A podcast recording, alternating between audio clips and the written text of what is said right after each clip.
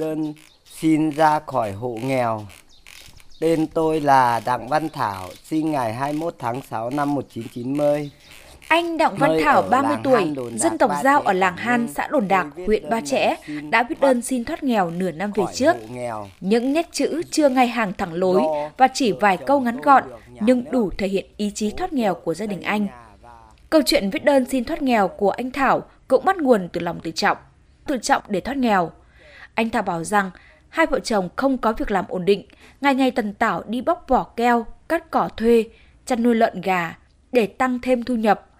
Bằng ý chí và nghị lực, cùng nguồn hỗ trợ 50 triệu của tỉnh Quảng Ninh, gia đình anh Thảo đã quyết định xây căn nhà mới hơn 50 mét vuông với suy nghĩ an cư mới lạc nghiệp.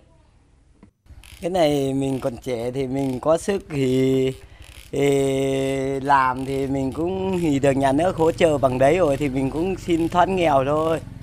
Để cho còn có thì các hộ khác thì thì, thì lại được hỗ trợ như của mình là được rồi.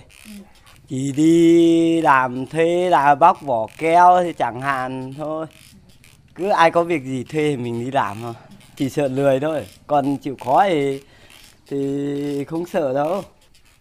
Bà Vi Thị Hàn, trưởng thôn cho biết, ở làng Han cũng có thêm hai hộ viết đơn xin thoát nghèo. Long tự trọng đã thôi thúc các gia đình này viết đơn, nhưng sự hỗ trợ của nhà nước cho những hoàn cảnh còn khó khăn hơn.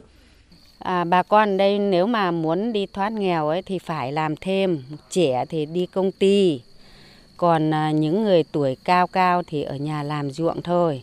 Thật sự là đánh giá cao cái tinh thần trách nhiệm của một người à, sĩ viết đơn thoát nghèo này. ấy. Người ta tự nghĩ là bản lĩnh của mình là có ý chí vươn lên thì người ta mới dám cầm bút viết vào cái đơn này tôi xin thoát nghèo. Hơn 10 năm qua, Quảng Ninh đã có hơn 500 lá đơn xin thoát nghèo, cận nghèo, phần lớn thể hiện ý chí, nghị lực và sự thay đổi của người dân, đặc biệt là đồng bào dân tộc thiểu số. Dù vậy, những chính sách chủ trương chúng và đúng trong việc giảm nghèo cũng là bệ đỡ, tiếp sức cho những lá đơn xin thoát nghèo. Theo thống kê của Sở Lao động Thương minh và Xã hội, khi tỉnh Quảng Ninh nâng chuẩn nghèo đa chiều mới cao gấp 1,4 lần so với cả nước, toàn tỉnh sẽ có 411 hộ nghèo, hơn 4.200 hộ cận nghèo. Mục tiêu là đến năm 2025, các hộ này phải thoát nghèo, tiếp cận được các dịch vụ xã hội hiện đại và nâng cao chất lượng cuộc sống. Ông Vũ Minh Thành, Chủ tịch Ủy ban Nhân dân xã Dực Yên, huyện Đầm Hà cho rằng, tại khu vực nông thôn, cách tốt nhất là nâng cao giá trị sản phẩm nông nghiệp cái khó khăn ở địa phương ấy liên quan đến cái thu nhập. Vấn đề là ừ, nâng cao cái giá trị sản xuất nông nghiệp. Vì nếu người dân mà sản xuất theo cái truyền thống cũ cái giá trị sản xuất không được cao ở ủy ban xã đang có giải pháp uh, liên kết vùng hay là phát triển sản phẩm ô cóp của địa phương nâng cao cái giá trị sản xuất.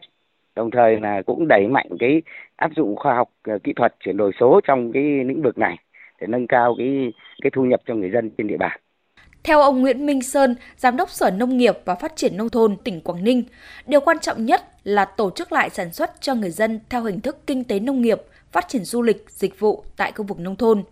Ông Sơn cũng cho rằng việc đào tạo nâng cao trình độ, tay nghề cho lao động tại các huyện miền núi, biên giới không phải là câu chuyện dễ dàng, nhất là khi đồng bào đã quen với nương rẫy, quen với cách làm lâm nghiệp truyền thống. Nhưng việc tự giác, chủ động xin thoát nghèo, sắp xếp lại cuộc sống của người dân vùng nông thôn và vùng đồng bào dân tộc thiểu số trong thời gian qua là bước tiến quan trọng để nâng chất nông thôn mới ở Quảng Ninh. tỉnh đang tập trung vào cái đào tạo nghề giải quyết việc làm bằng cái việc đưa ra một cái chỉ số là năm 2000 đến năm 2025 là giải quyết được 200.000 cái việc làm mới ở trên địa bàn của tỉnh bằng qua cái thu hút đầu tư FDI ở trên địa bàn toàn tỉnh rồi thu hút các nguồn, ngoài ngân sách vào đầu tư ở đây phải nói là tập trung vào giải quyết việc làm, đào tạo giải quyết việc làm bằng các cơ chế chính sách để giải quyết việc làm khu vực nông thôn đấy là cái nội dung thứ ba mà Quảng Ninh đang tập trung để mà làm thế nào đó giải quyết được cái 5.000 đô và thậm chí là có thể cao hơn nữa nếu mà chúng ta có cách làm tốt. Từ nay cho tới năm 2025, Quảng Ninh dự kiến dành 4.000 tỷ đồng cùng các nguồn lực huy động hợp pháp khác để xây dựng hệ thống giao thông liên kết nội vùng và kết nối các vùng núi với các tuyến cao tốc hiện có.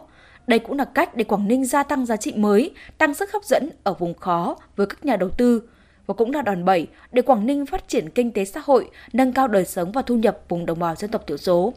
Việc này không chỉ có ý nghĩa về mặt xã hội mà còn góp phần ổn định, đảm bảo quốc phòng an ninh vùng phên dậu Đông Bắc của Tổ quốc.